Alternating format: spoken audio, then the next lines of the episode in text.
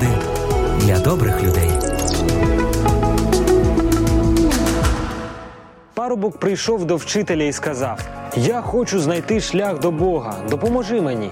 Учитель уважно подивився на нього і запитав: Скажи мені спочатку, чи любиш ти когось? Шукач відповів: Я не цікавлюся світськими справами, любов'ю та іншим. Я хочу прийти до Бога. Подумай ще раз, будь ласка, чи любив ти в своєму житті батьків, дітей або хоча б когось? Я ж вже сказав тобі, що я звичайна людина. Я людина, що бажає пізнати Бога. Все інше мене не цікавить. Я нікого не любив. Очі вчителя наповнилися глибоким сумом, і він відповів шукачеві: тоді це неможливо. Спочатку тобі слід пізнати, як це дійсно по-справжньому любити когось. Це й буде перша сходинка до Бога. Ти питаєш мене про останню сходинку, а сам ще не ступив на першу. Молись Богу, щоб він відкрив тобі любов. А відкриваючи любов, він відкриє тобі себе. Адже Бог є любов.